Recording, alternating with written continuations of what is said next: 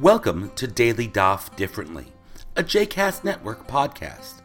This daily podcast invites you to join us to study the daily Talmud page with a variety of liberal rabbis and teachers. For more information about Daily Daf Differently, please visit jcastnetwork.org slash ddd. For more information about the other JCast Network podcasts and blogs, please visit jcastnetwork.org.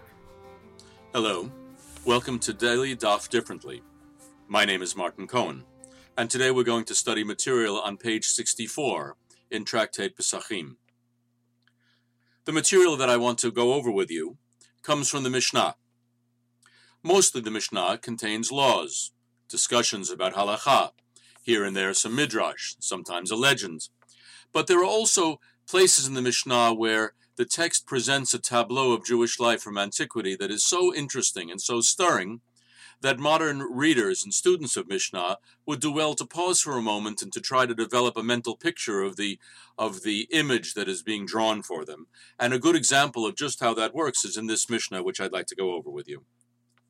It is about the way that the Pesach offering was sacrificed in antiquity. This was a very big deal.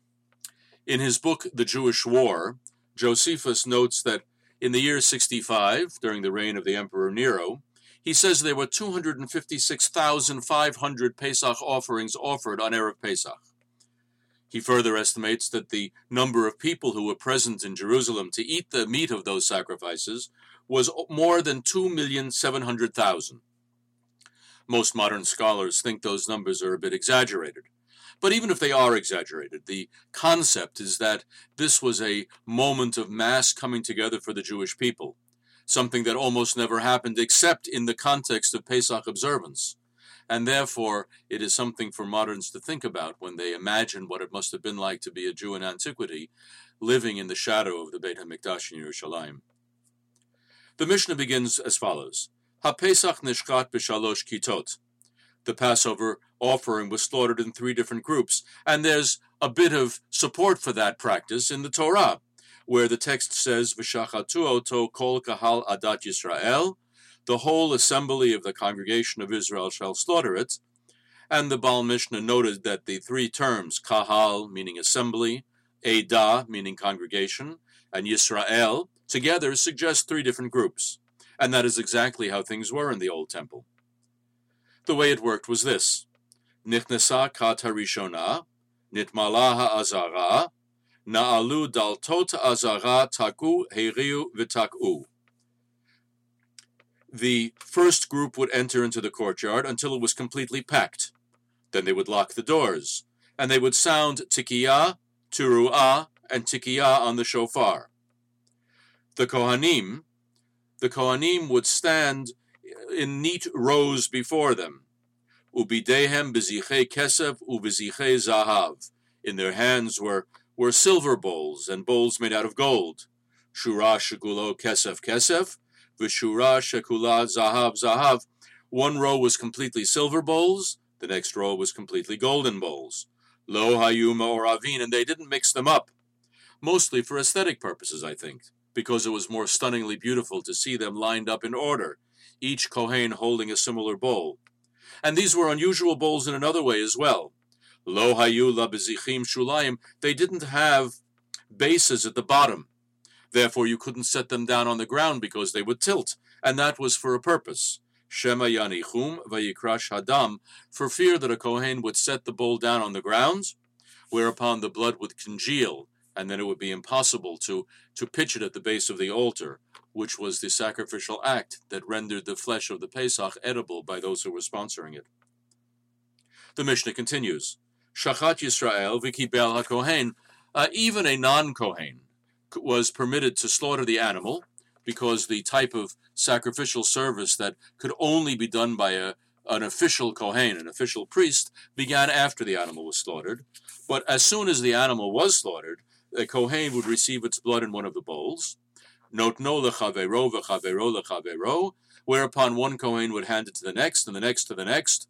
V'umekabel tamale machzir terekan, Kohen akarov el tel hamizbeach zorko zerika achat keneged hayesod. And the bowls would go back and forth, the full bowls of blood traveling to the altar and the empty ones being passed back along the same line. And finally, the Kohen nearest the altar, he would pitch the entire contents of each bowl at the base of the altar, as specified in the Torah. Yatzta kat rishona v'nichnasa kat. The first group would leave, the second group would come in. Yatzta shniya nichnasa shlishit. The second would leave, and the third would come in. Kemasa rishona kach maase shashniya v'hashlishit. The procedure was exactly the same for each of these groups, not only the first, but also the second and the third. Karu Hallel. They then would read Hallel, although it doesn't make it clear in the Mishnah who reads the Hallel. Is it the Levites who would normally have done that? Or on this special occasion, was it the individuals who were offering the sacrifices themselves who sang Hallel? That much is not made clear in the Mishnah, but we do go on to say this. Im gamru shanu. If they finished Hallel, they just said it again. Vim shanu shil shu. And if they finished it a second time, they said it a third time. Afa lo shil shu mehem. But this actually never happened. Rabbi Judah said, Mi mehem shel kat shlishit lo higiu ahavti ki yishma. Rabbi Judah said that the third group never got as far in Hallel as the phrase ahavti ki yishma. I love, for Hashem hears me, because uh, the anxious people always pushed their way into the first groups, and by the time they got to the third one, uh, there were so few people that it was never necessary to recite Hallel, Hallel more than more than once or twice. And then the Mishnah goes on and discusses how this procedure was different on Shabbat. The picture that the Mishnah is drawing is splendid.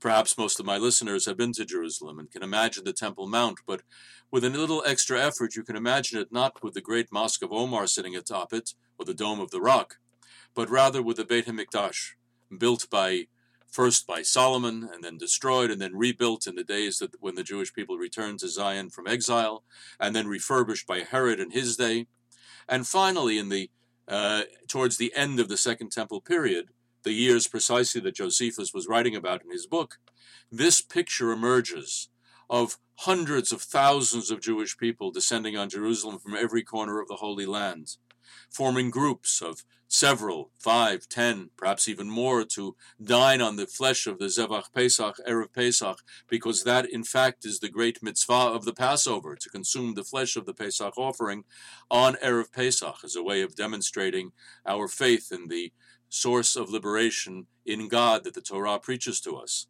and also in the historicity of the story of the Exodus from Egypt that features the first references to the Zevach Pesach. Imagine the blue sky, the Jerusalem stone walls. Imagine the blood pitched at the base of the, of the bronze altar, bright red, and the altar shining in the sunlight. And think of the unity of the Jewish people that was expressed by this great unimaginable effort to do something together for the glory of God.